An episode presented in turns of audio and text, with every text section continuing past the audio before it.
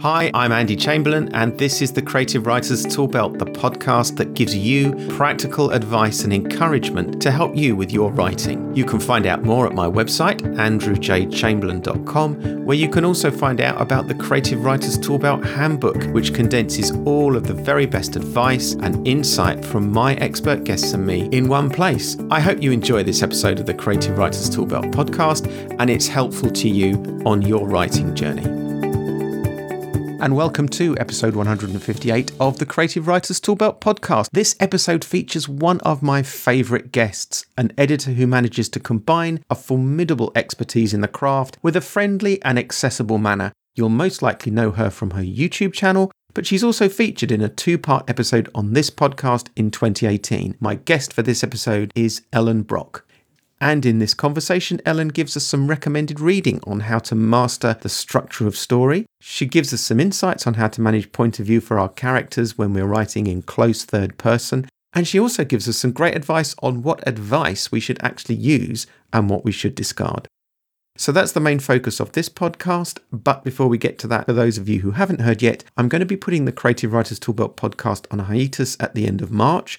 There will be one or perhaps two more episodes after this one, the final one being me rounding off the podcast for now. All of the existing episodes will still be available, and I may come back to it again at some point in the future. But I feel like I've done what I intended to do with the podcast for now. So here is the conversation for this episode. I always enjoy talking to Ellen. I hope you enjoy listening to our chat and you find it useful. Here it is. So, Ellen, what a pleasure to have you on the podcast again. It's really great to have another opportunity to talk to you, and welcome to the Creative Writers Toolbelt again. Thank you. I'm happy to be here again. Uh, so, for those people who don't know anything about you, uh, I wondered if you could just introduce yourself, tell us a little bit about you and, and the work that you're doing. Um, I'm Ellen Brock. I'm a freelance developmental, primarily a developmental editor. So I help with the big picture editing needs for manuscripts. So that's mainly things like structure and character arcs and marketability and things like that. I do a little bit of line editing off and on, but it's not my primary focus. Mm. Um, these days, I also do a lot of coaching. So I work with writers on some particular issues that they're ha- having or particular elements that they need work on. So that could be voice oftentimes or it could be um, structure scene structure sort of anything along those lines. And i also run a youtube channel where i upload free writing and editing advice. Cool. And we're going to find out a little bit more about that youtube channel later. So there's a couple of uh, areas that i want to talk to you about specifically for this episode and they are pacing and editing.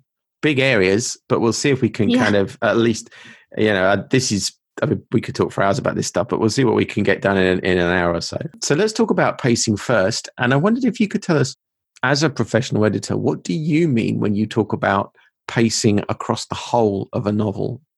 Yeah, pacing can encompass a lot of different things, but generally it's about creating a nice sense of flow and sort of a smooth sense of progression.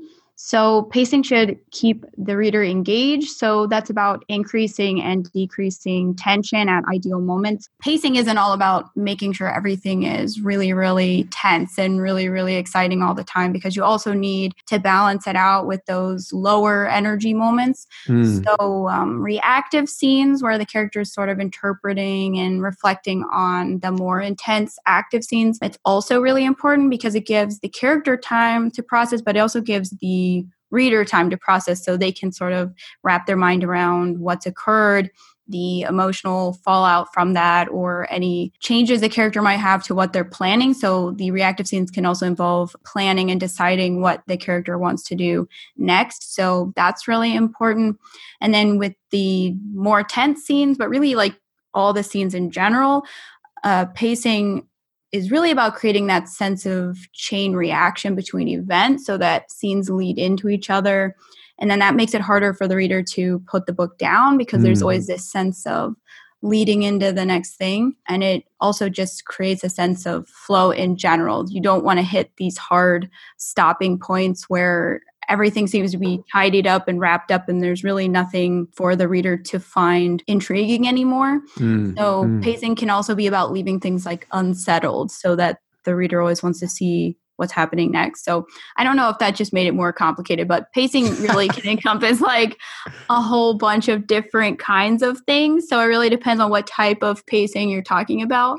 Well, one of the things maybe we can pick up on from what you just said, it seems that we don't, we writers, we don't have to write a book where everything's going at like 100 miles an hour all the time. Right. It's all full tilt all the way through. That actually it's okay to let a narrative breathe a little bit. So, yeah, there, there can be some, some exciting stuff and tense stuff, and then things can slow down a little bit before they speed up again, perhaps. Is, is that yeah. correct? Yeah, if you have everything really, really fast and really, really tense all the time, it can actually create almost the opposite effect because it can be hard for the reader to process what's happening because you need those moments where things slow down and then the reader can have a moment to sort of digest, like, okay, what just happened and why is that relevant and what does that mean moving forward in the book. If you jump too fast from really tense, rapid scenes. And it does depend a bit on genre. Thrillers, for example, there might be many like tenser scenes in a row where you might not have very long breaks or very long reactive scenes. Sure. But in most books, you want to see some pretty slow, reflective scenes included as a way for the reader to have time to comprehend what's occurring. And it's sort of like a pause uh, in conversation. It just gives some, it gives the other person a moment to think through and process one point before moving on to the next point. But presumably, we're we're still kind of on our guard to make sure that the thing doesn't get boring, or it there's too much telling, or the you know that, that actually we've still got to kind of hold the reader during those more reflective chapters, yeah. haven't we? Yeah, and for that, uh, focusing on the conundrum is the that's a popular way of looking at it. Is that reactive scenes are about a conundrum, so it's not just rehashing what just occurred, but it's having the character process what it means in terms of what conflict or conundrum does that create. So, this bad thing just happened. What problem does this pose, and what's a possible solution? So, reactive scenes are often structured in a sort of stating the problem or thinking through what the problem is, mm. thinking through hmm. possible solutions, and then arriving at some sort of conclusion or solution for how the character wants to move forward. Okay. So, just as a quick example of that, then, if we had, let's, I've just thought of this and see if see if we can kind of use an example to to, to unpack this.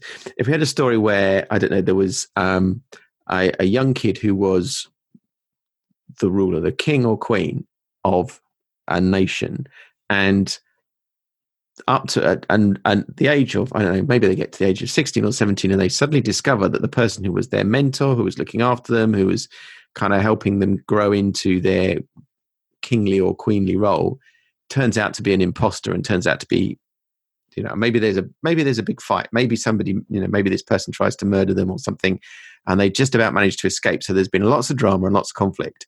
And then this and then we're into the next scene and that person has to then reflect on the the problem that this creates for them so sure, is yeah. that is so in, in that next scene where maybe that person has man, they managed to escape, but the person they trusted most in the world has turned against them, or you know was a was a traitor all along. If I was writing that scene and I wanted to keep the reader on board, there are a couple of things that you could think of that I could put into that chapter to keep people on board and keep people going as we move through the story. Yeah, so it probably is going to depend on how fast of a pace or how urgent the situation is. If their life is immediately at risk, then they may react very, very quickly. If they're somewhere sure. where they have more time to reflect, uh, it would probably still be relatively short. So maybe it's just a matter of the character thinking, um, you know, here's someone that I trusted and I gave them all this information about me. They know all the stuff about me. They know where I live, obviously, and yeah, I yeah. can't go back there. So now what do I do? So it's sort of about taking that emotional moment and then creating a tangible problem from it. So what what is the tangible outcome? And the tangible outcome may be I need to find somewhere to go that's not here because here isn't safe anymore. Yes. Where do I go? and then they may think through okay where, what are my options for for going somewhere else like where could that be and then the next scene might be them actually pursuing moving somewhere else or changing sure. locations and so it can be really quick it could be longer it really depends on how much they need to think through Yeah. And then you can also create something visual or something externalizing to make it more interesting. So, I mean, maybe they're throwing things around their room in anger, or maybe they're going through like a secret passageway to hide in their special hideout or whatever. Yeah, um, So yeah. You can make it more interesting so it isn't just a bunch of text of thought. Because if it's just thought and no visuals, it can get boring or it can be harder Yes. to engage with. So giving something visual or something external for the reader to engage with as well can just make it stronger and just easier to keep the reader engaged. And I suppose it is possible to throw in another character or a new character, a different character into those more ref- reflective scenes to to perhaps help Yeah. the, your your protagonist process. Yeah, and yeah, using dialogue to process can be really helpful, especially Mm. for children's books because children are they they find it harder to read large walls of text. They, they like the dialogue to break it up, and it can be easier for them to understand dialogue as well, especially very young children. So dialogue is often a really good option, and I recommend frequently adding a friend character because it can really help to give the protagonist someone to bounce those ideas off of, so that you don't run into that problem of needing to include these big walls of text of Sure. thoughts and feelings that can get boring. But I would say adults definitely have a higher tolerance for that than the younger you go, the less tolerance there is for those big walls of thought. So hmm. that's I think worth considering for for YA or for middle grade. I would Sure. generally say a friend is a good way of of conveying that information. So YA in middle grade, find your protagonist a friend when when the chips are down, when stuff gets hard. Yeah. give, them a, give them a friend to complain to or something. So if we if we think about the different narrative styles and point of view choices that we can make, and maybe I'm thinking particularly about point of view, although it could be different stylistic choices. Do those choices have an effect on how a novel should be paced? Do you think? Um, point of view definitely will affect the pacing if you have multiple points of view, because once you have Okay. multiple points of view, you have to make that you have to make a decision about how the book is structured. If each point of view has their own structure, or if there's a collective structure, so the main plot points apply to every character's storyline, or every storyline has its own plot points. If that makes sense, because then you're you you need to make a clear decision about that because if sometimes you're thinking mm, everyone has the same major plot points but actually half of the characters the main plot points or what you would consider to be the primary plot points of the novel don't actually impact those characters in any way then you're going to have a hard time with the pacing of their sections because it can get really slow Hmm. so there needs to be, for multiple points of view, there needs to be major plot points, whether they're shared or not shared. They need to affect all of the point of view characters, assuming that they're sharing a significant amount of the book. If you have a if you have a point of view that you're that you dip into for a chapter, it's not they it doesn't need to have every major plot point applying to them. But if you're uh, having a dual point of view novel or you're having three or four characters that are all about equally relevant or equally Mm, sharing, mm. um, then that definitely affects the pacing and can make it very tricky. But in that way, uh, in that case, I would recommend mapping, if at all possible, if you have any tolerance for plotting or mapping out the plot, that you would do that for each character so that you can really see whether you've accomplished a story arc for all of them because the pacing can really go south fast in multiple points of view. And is that because maybe one cu- one stream of the story with one character is getting bogged down, slowing down, meandering, not really getting anywhere, whilst others perhaps are going quickly, or is it how? What's what is the big problem with multiple points of view then that, that we can run into? Um, I think one of the big problems is just feeling like it has to be even, that you have to cut Hmm. from character A to character B to character A to character B, back and forth, back and forth, or A, B, C, A, B, C. And then you're putting scenes in that don't have any relevance or aren't aren't uh, moving the plot forward. And then that can really slow the pacing down. So if you have one of your points of view really doesn't need to have a scene every two scenes or every three scenes or every four scenes or whatever Yeah.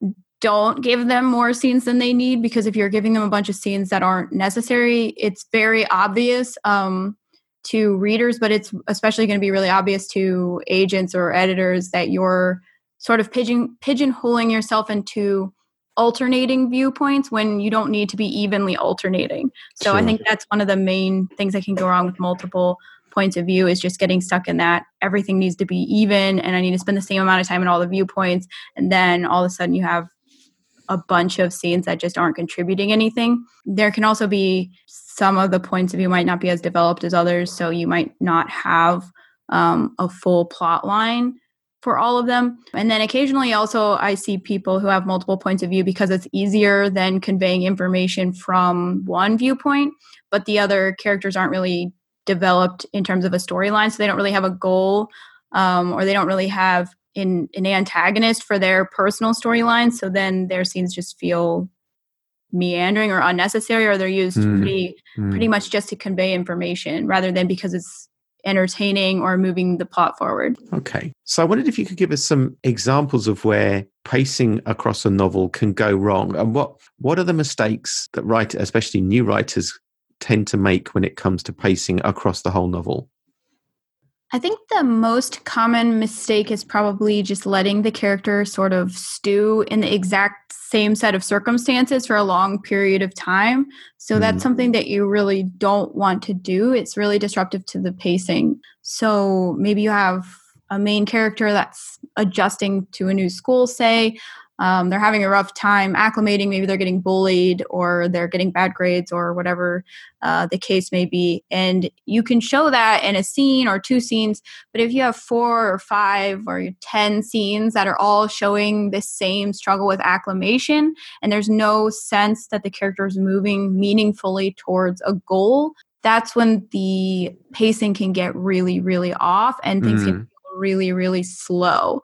I think this is especially common in the middle because you've gotten the character into the primary circumstance of the of the story and the setup usually lends itself because you have the inciting incident and you have all these sure. changes so it lends itself better to forward momentum and then once you get to the middle you're not yet moving into the end game but you're also in the main or primary circumstance that the uh, story is going to be set in and then you can end up sort of giving the sense that the character's just kind of waiting for the climax to be set into motion. They're not really doing anything or they're not really mm. moving towards anything.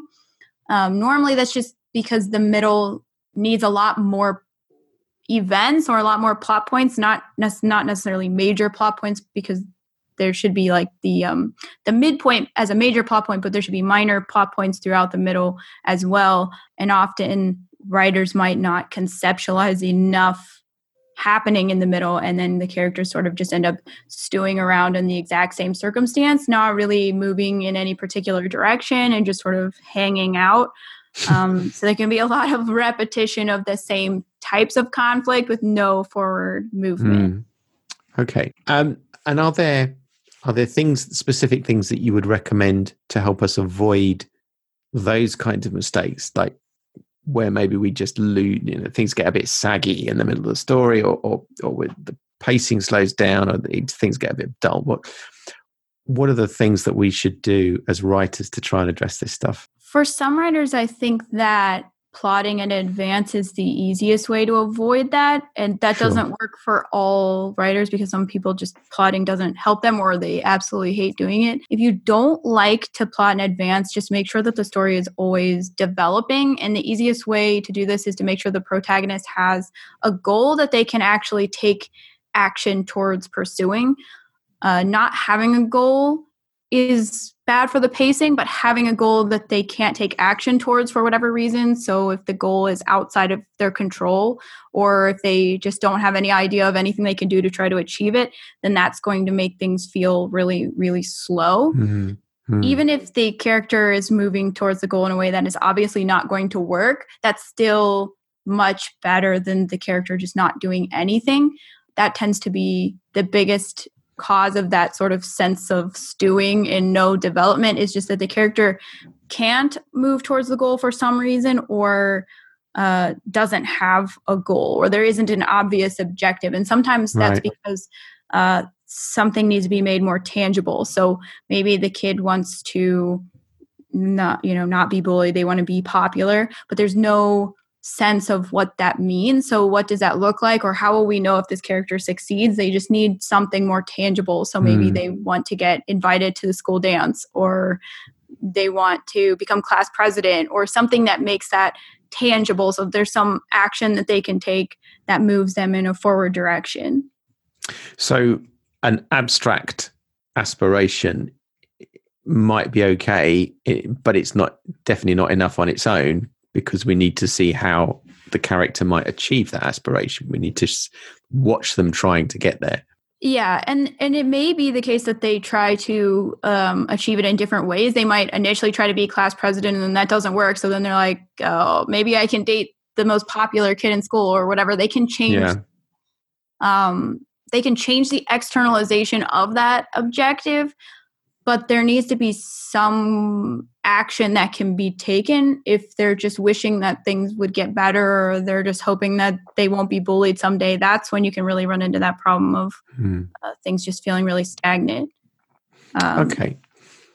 So when i let's say I've, so i've got a bunch of chapters that i'm working on and when i look at them if i how would i know whether i need to keep my chapter as it is or edit it down a bit, or maybe even get rid of it completely? What are the things that I'm looking out for, um, particularly with pacing, I suppose, but just as I, when I start to look at the chapters that I've got? Sure. If you can get rid of a chapter and it's very obvious that you could just remove it and it wouldn't impact the story, then that's a good sign that it it either isn't needed at all or it needs to be adjusted to be more relevant or you need to find a way to mm-hmm. make it more mm. integral to the story. I usually recommend looking at the links between scenes because this doesn't necessarily need to be a super super obvious. You don't have to hit the reader over the head with the links between the scenes. but there should be some kind of logical flow from the previous scene to the next scene and into the next scene. If you find you can just shuffle your scenes around in any order, that's another sign that the outcome of each individual scene isn't important enough. Mm. Yeah, I think that I'm trying to think why would this happen? I think the main reason that I see this happen is that it's the type of book where there's a lot of information that needs to be conveyed. So it's about con- controlling that flow of information in a way that's more entertaining. So maybe you have multiple scenes where the character learns something, but it yeah. doesn't matter what order they learn those things. Then you end up with these scenes that you can sort of shuffle around, and then the uh, the challenge at that point is to find ways that the order does matter by making that information actionable so that when they get the piece of information in scene one that lets them do something or take some action that leads to scene two instead of sort of a standalone piece of information in scene one a standalone piece of information in scene two.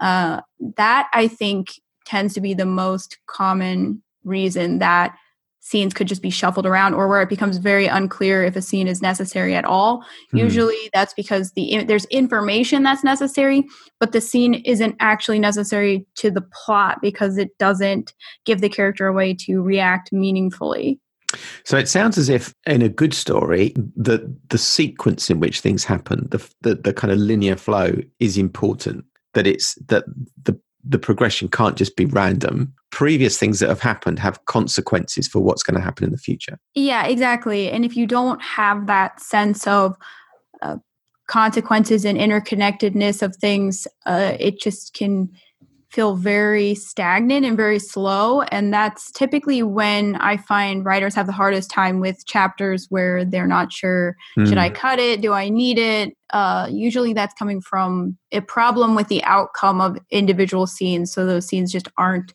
affecting the plot in an obvious way. Now, what about pacing within a chapter then? Is is there such a thing as pacing within a chapter that, that we need to get right or we can get wrong? How does how does that work? Chapters are a little bit tricky because they're not there's nothing structural about how a chapter is designed. You can have a chapter that has half of one scene in it or a chapter that has five or six scenes in it. So with the pacing of the chapter, it's much more about starting and stopping in places that are entertaining in yeah. a way that gets the reader to want to keep going. Scene structure is a lot more complicated or I wouldn't say it's overly complicated, but it's more set, it's more straightforward. You can sort of see if the scene structure is there or isn't there. But with the chapters, you could start the chapter in the middle of a scene. You could start a chapter right before the end of a scene. I mean, there's lots of ways that the chapter can be structured that doesn't have anything to do with like technical skill or understanding scene structure or anything mm. like hmm. that. So with chapters I I generally recommend just thinking about entertainment value. Are you starting too soon or are you including too much setup? I think that tends to be the most common problem with chapters is just starting too early or not getting to the point fast enough, not clarifying what the goal of this of the scene or the chapter is. So the character is sort of just like meandering around for a while or going about their daily routine. And after a couple paragraphs, the reader is going to start getting antsy, wanting things to move forward. like, what's the point? You know? Yeah. And then obviously you can start chapters with foreshadowing or you can end them with cliffhangers. So you can really get really uh, very creative with the with chapter pacing and it doesn't have any sort of rigidness to how you might go about doing that. It's really dependent on personal style and what you're what effect you're trying to achieve. It sounds as if it's the beginning and end beginnings and ends of chapters that are really important in terms yeah. of capturing the reader early and hanging on to them and finishing so that you so that you don't lose them at the end of the chapter. Yeah because ultimately if you took out the chapter breaks you would just end up with scenes that were more clearly differentiated so you could break the novel into scene scenes as sort of units but then yes. you could break those units up at any point and then you might need to adjust them to make them prettier for the start and end of your chapters. But yeah there's it's not it's not rigid and it's really more about where you started and where you end it because beyond that then you're getting into talking about scene structure rather than chapter organization. Sure. We've been talking a little bit about pacing and how that interacts with the progression and development of the story. What about developing a character? Are there considerations around the way we, the pace with which we develop a character in a story, as as well as the story as a whole, that we need to keep in mind? With characters, um, with the character arc, it's important that it happen gradually and logically that the reader can see that progression in the character that growth in the character what I sometimes see happen is the character either sort of sheds their flaw really immediately, very early in the book, and then the flaw never mm. really feels relevant again. Or there's this sense of um, sort of randomness that the flaw just sort of pops out of the blue during the climax, and then they overcome it. And then the um, writer might draw connections between events that weren't obviously relevant at the time and try to sort of build retroactively a sense that there was a flaw. And I think this happens because the writer sort of intuitively knows it should be there. Yeah. Yeah. So they're sort of thinking, um, oh, by the way, I learned that I shouldn't be selfish. and it sort of feels very stuck on. Um, yeah. Yeah. So, so that, yeah. Yeah. No, go on. Sorry. Oh, no, sorry. Um, so we want to see the character facing setbacks due to their flaw at least a couple times, um, preferably prob- probably a couple times per quarter. So we want to see that this flaw that the character has, whether they know it or not, is holding them back and hurting them. And we need to see an actual literal demonstration of that so that it's very clear that this is a, a, a flaw, that this is a, a bad element of their personality or it doesn't have to be objectively bad, but it's something that's causing them a problem. Hmm. Hmm. And then usually then at the climax we want to see the success be somewhat dependent on overcoming this flaw. So there should be some sense that by rejecting this flaw, it has assisted or aided in the character succeeding in the climax. So sure. that just helps to wrap up the emotional storyline with the external storyline. So yeah, the simplest way to structure the character arc is demonstrate the flaw and how it's hurting the character and then show what input that character gets that helps them to realize that this is a flaw. So around the middle they should start to see mm, maybe this isn't working for me. Maybe i'm behaving in a way that's not constructive or maybe my thoughts aren't the best around a certain issue or whatever the case may be. And then they should have a final um, fairly significant rejection of that flaw that assists them in some way in succeeding in the climax. So that's sort of the Cliff Notes version, if that was even a Cliff Notes version. I tried. so by by rejection of it, d- does that mean that in an authentic way, in a way we can believe, we're seeing the character has some kind of flaw. It has caused real problems for them, but they are now compensating for that flaw, or they're learning from it. They're learning something, or they're overcoming it, or whatever. So to, to achieve their major goal. Yeah, correct. Yeah. Okay. So I wondered if there's anything, any resources that you could recommend to us just to help with getting pacing right. Uh, is there anything that you've provided or anything out there that that authors could go to, writers can go to to to help them with this? I have uh, several older videos on my YouTube channel that go over plot structure and scene structure, which I think can both be really helpful with um, getting the pacing right. Okay. Cool. Um, I also highly recommend Story Engineering by Larry Brooks and Anatomy of Story by John Truby. Both of those are really uh, helpful if you're the type of person who likes to look at structure and scene structure in a more technical mm. sense. I also think if you're the type that maybe doesn't like as much to study uh, structure, you don't want to think as much about formulas or things like that. I think it can be helpful to look at books or movies, might even be better that you find boring. I think the best option for this is like the bottom of the barrel of like Netflix movies or something. Like, look at the super low budget indie movies because they are usually made by people who are not professional writers or who don't um, necessarily know about or how to use structure or things like that. And usually the pacing is really odd.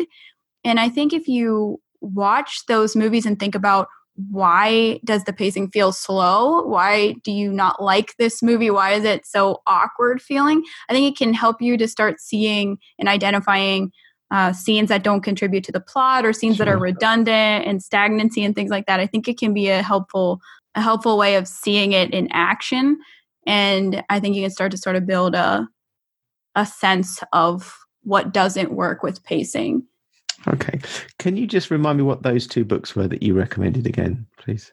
Yeah that story engineering by larry brooks. He also has a book called story fix. They're very similar to each other. Story fix is slightly more focused on editing and uh, The Anatomy of Story by John Truby, which is more geared towards screenwriters, I believe, but um, I think it's it's very helpful. Okay. Now you've mentioned editing there, and I want to come to editing now as well. Obviously, a vast subject, but I wondered if this is the impossible question for you, perhaps in a way, but I wondered if you could give us just a kind of top line summary, a quick skim over the pro- the editing process from the first draft through to when the writer should feel like they've got a final draft ready to go? So the editing process definitely has some individualized elements to it in terms of what works for some writers and what works okay. for writers. Yeah. But I think a good general rule is to start with the biggest possible picture. So start with the major elements like do I need to add or cut a character? Are there plot points that are missing? Are there things that obviously don't make sense or that obviously don't work? And start as large as possible. I generally recommend making a revision plan or using some sort of organizational system or if you don't hate creating an outline, creating an outline even after you've written the first draft can help you to look at it at a glance so that you can sort of look at where the big picture isn't holding together. Um, and I think this can help you sometimes stepping away from the manuscript itself and looking at an outline or a summary can help you to not get distracted by fiddling with the word choices mm. or hmm. paragraphs mm. or um, smaller details because you don't want to waste a bunch of time on those things if there's the potential that those scenes aren't even going to be in the book anymore. Sure. And you don't want to I always think that if you have when you have the time to work on a book, it's that time is probably fairly rare, assuming you have a, a job and then you're not a full time writer. So you don't want to waste that precious time on fiddling with things that you might not include in the final draft. So for efficiency's sake, I generally recommend try your best to not mess around with the word choices or move uh, the order of paragraphs or anything. Just try to stick uh, in that first round of revisions to just the general uh, major elements and what needs to be adjusted there.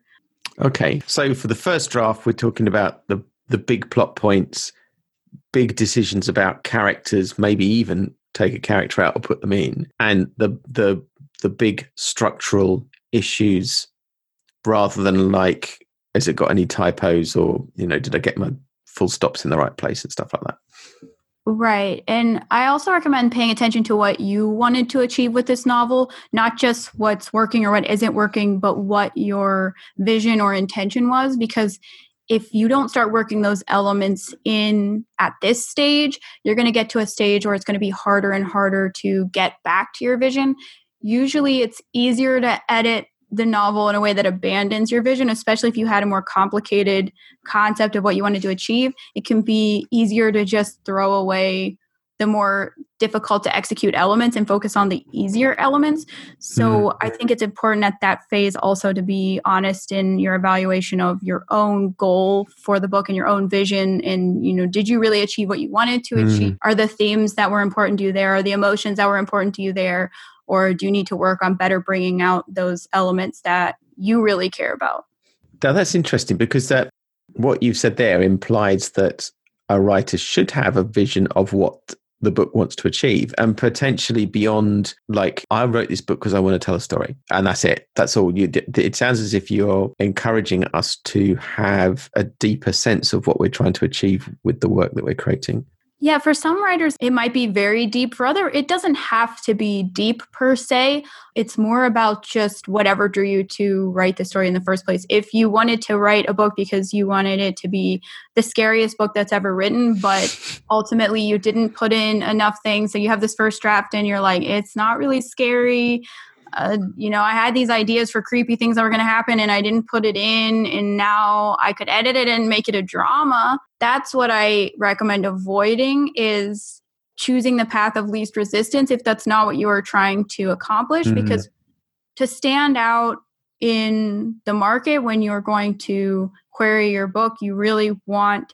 it to be something that's unique to you and something that really feels like it's coming from you and has a flavor to it that only you could provide. Mm. And I hmm. think it's really, really easy to abandon an original vision because it's harder to edit to that than it is to just take that easy path and just say, well, it works mostly as a drama, so I'll just turn it into a drama if your original vision was horror and you still feel like you want to go with that, I mean, sometimes your vision could develop and you could change your mind. But if you still want to go with that original vision, then I would say definitely focus on that in the first draft, what you wanted to achieve, what was important to you.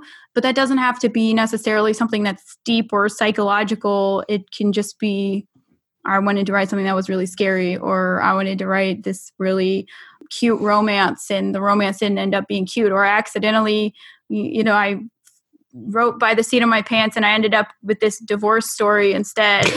and, uh, like, I mean, crazy yeah. things can happen when you go in without a plan. And yeah. sometimes you have to step back and evaluate, you know, did you just go off on a tangent eh, or is this really what you wanted to accomplish? Yeah, that's interesting that uh, because that, that almost sounds as if if you don't have a reasonably coherent plan in your mind, even if it's not very, it doesn't have to be deep, as you say, but actually the story and all the characters might just take on a life of their own and go off yeah. their own thing in some random way if you don't keep a grip on it. Yeah, and I think that can happen, especially if you try to write really fast. Like if you're trying to write, um, like sometimes that happens with uh, NaNoWriMo. People will try to write the book in a month. They don't have a strong plan going in, and then it goes like completely off in a tangent. But at that point, yeah. they're like, I've committed, so this is the way we're going. Um, and that's what I would say when you're looking at your first draft and you're starting to think about revisions. Just to keep in mind, if you did veer off from what you wanted, make sure that you're satisfied with doing that and that you don't want to just bring it back to your original vision because it's much better at that point to throw away uh, half of the book than it is to edit it and then lose interest at the second draft or the third draft or the fourth draft because actually this book doesn't mean anything to you. Mm, mm. what you wanted and you don't want to put your name on it or whatever the case may be. So just with the first draft uh, venture into editing i would say look at what you wanted to accomplish and make sure that you are accomplishing that. Okay. So let's say we've battled through our first draft and we've we've tackled some of those big structural issues and and tried to stay true to our vision. So with second and third subsequent rounds of editing, let's say we've got we're content with the basics. What are we trying to sort out there? So at that point, uh, that's when I would really start looking at uh, the scenes and organizing them, um, making sure that they're in an order that, like we were talking about earlier, that sure. contributes to a good flow, that there's a logical chain reaction between events.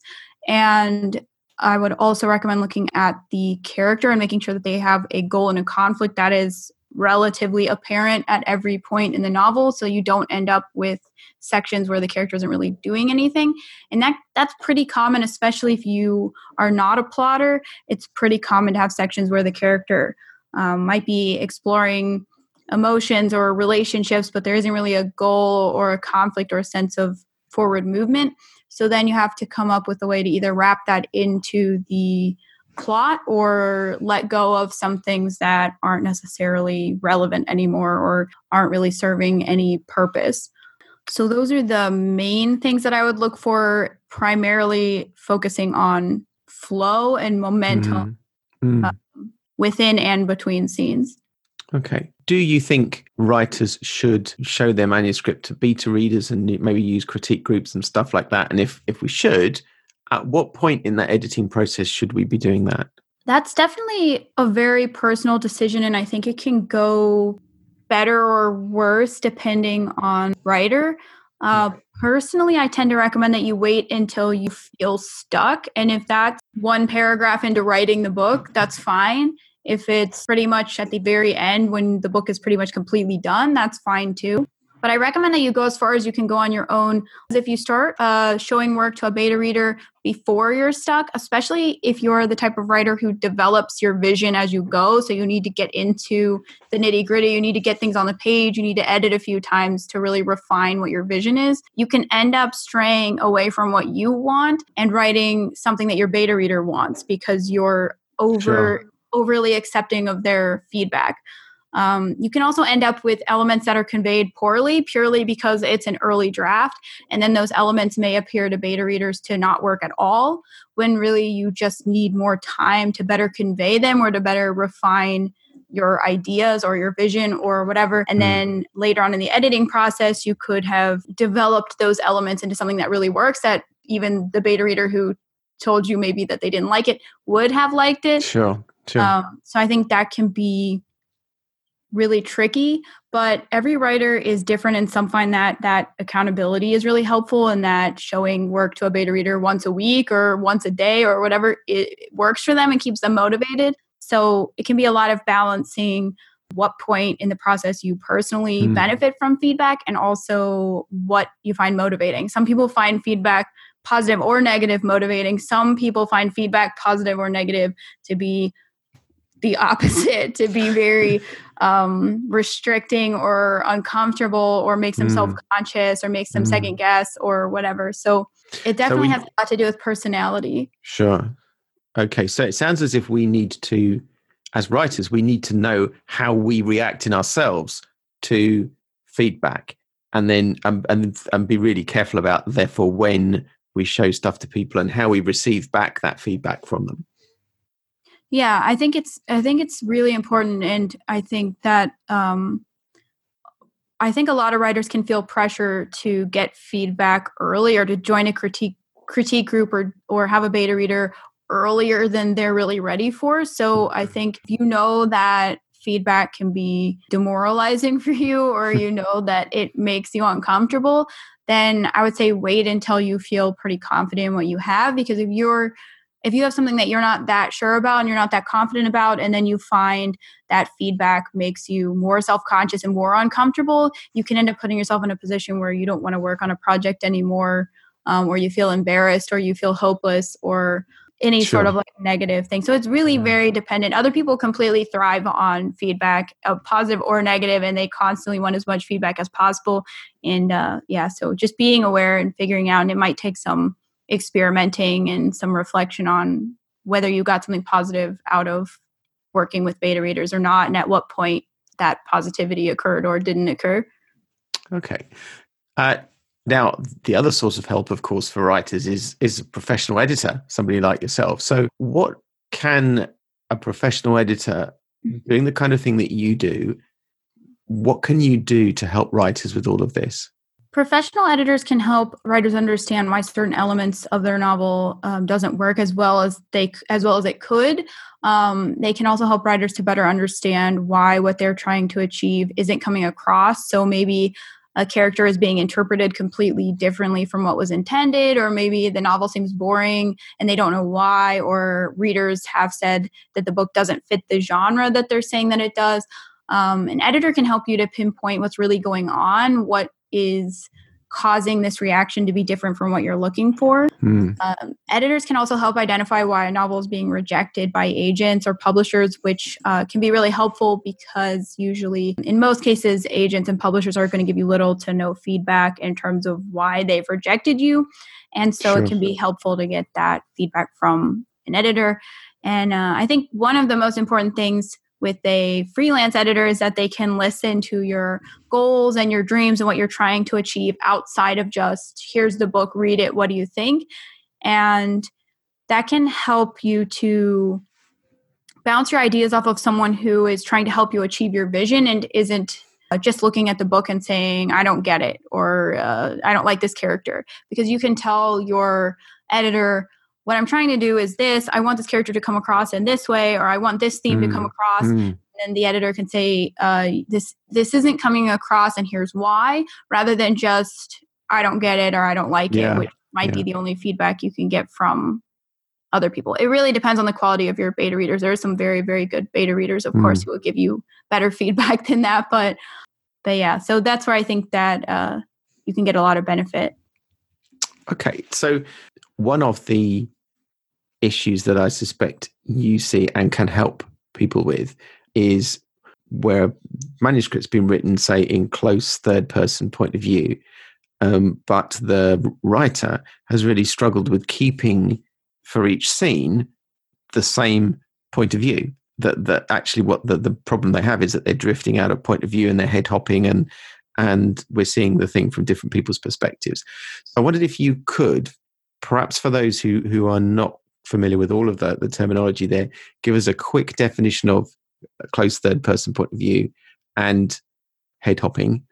And then tell us a little bit about how, what we might do as writers to, to tackle that kind of problem. Sure. So, close third person point of view is going to be in the thoughts or the feelings or from the perspective of just one character. So, you're only going to get into the internal workings of one character at a time. Hmm. Can switch between different characters at section breaks or scene breaks um, or chapter breaks, but you're not going to be moving between the thoughts and feelings of different characters within the same scene. So head hopping happens when you go from uh, one character thinks one thing to this other character thinks another thing, and there isn't a section break to separate those mm. two so that it can become confusing. The primary problem is is that the reader can lose track of whose thoughts are whose. Yes. Uh, it can also be really disruptive to the pacing because the, the scene should be paced from the perspective of one character. So that should be the character who has the goal and then the conflict and then the outcome or the resolution of the scene. So if you're moving between the heads of multiple characters, especially if they have different concerns from each other, it can water down the structure of the scene or it can make it really confusing what the reader is supposed to be rooting for or what they're supposed to want to happen in the scene. When it comes to fixing that, I think my advice would be somewhat different if you're if you have multiple third person multiple deep third person point of views or if you're just having one if you just have one point of view and you're having a hard time with head hopping you probably need to spend more time acclimating to the viewpoint of that character. Hmm. So it can be helpful to write sort of practice scenes in the head of that character in isolation of other characters. So just make up a scene about that point of view character taking a walk or going about their daily routine and uh, really delve into what does this character think about what do they um, observe about their surroundings what catches their interest what things do they ignore about their surroundings sort of take time to get acclimated to what's important to this character, how they think and feel, and what their sort of default settings are internally.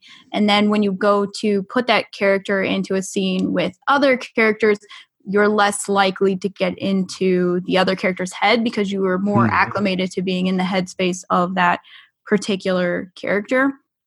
If you're having a hard time sort of getting into the character's headspace or you're having a hard time with sticking to one headspace, if all else fails, you can start by writing scenes in first person and then convert them into deep third person.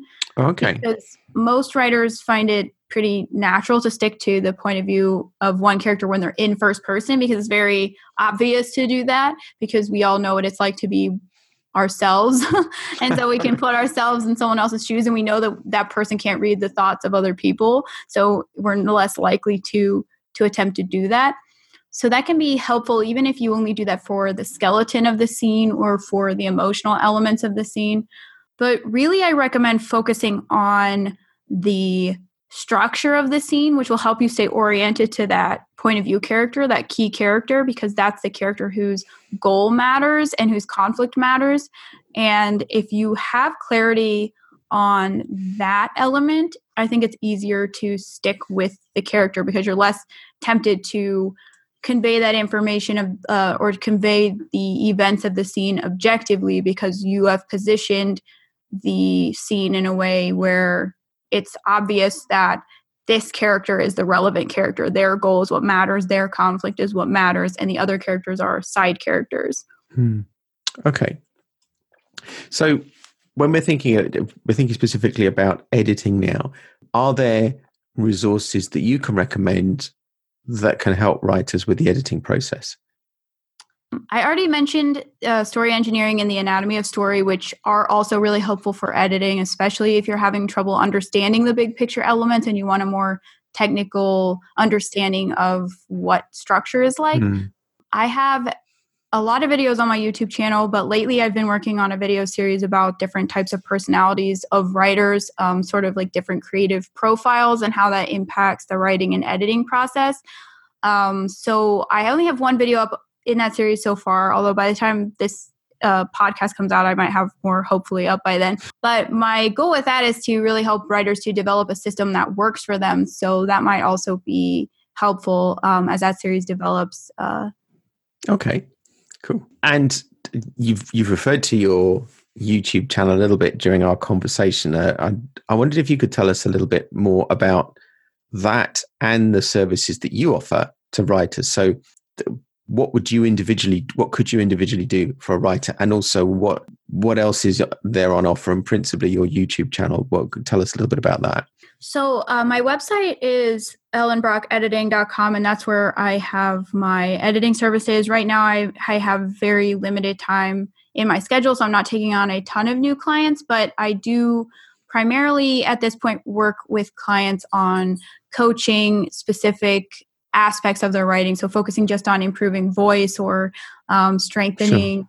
pacing or structure or whatever. So we try to focus a little bit um, tighter on problem solving rather than just how can we make this one book better i do uh, developmental editing as well which i also really enjoy doing um, but for some writers especially early in the process i really like doing the coaching element and focusing on how can we make this writer um, stronger and more um, able to produce novels that they're happy with rather than just focusing on how can we fix this one book to make this one book better.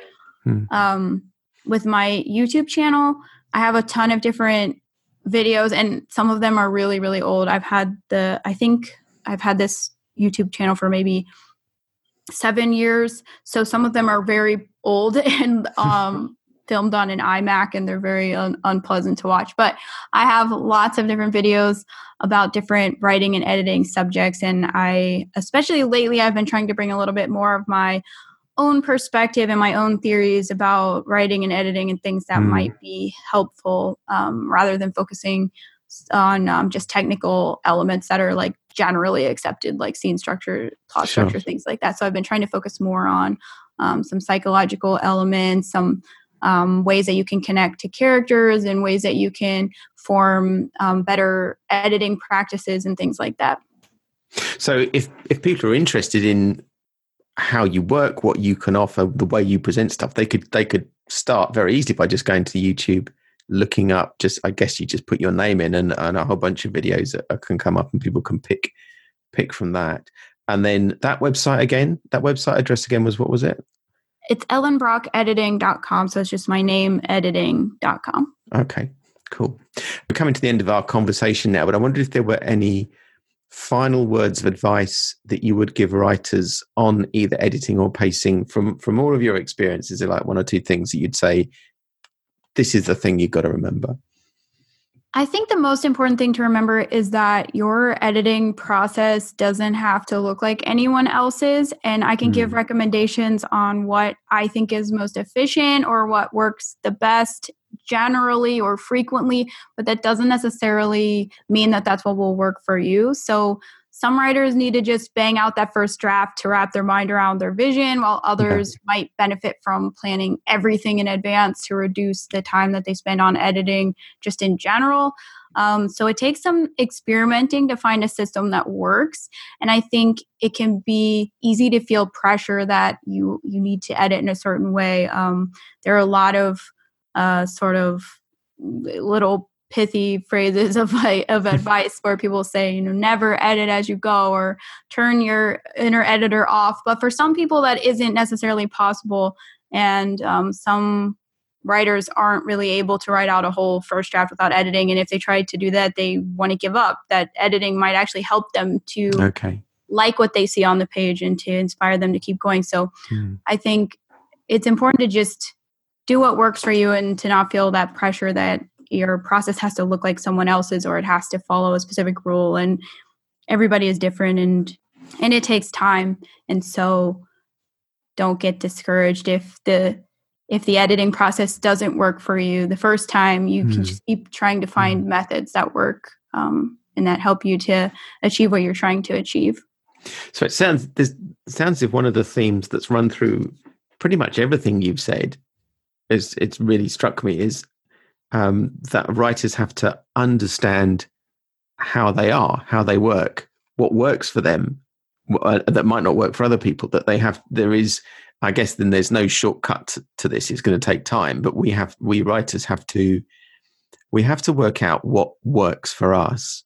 The, all the advice is great, but actually, some of it will work, some of it won't, and it's what what is actually what suits the way we, each of us works.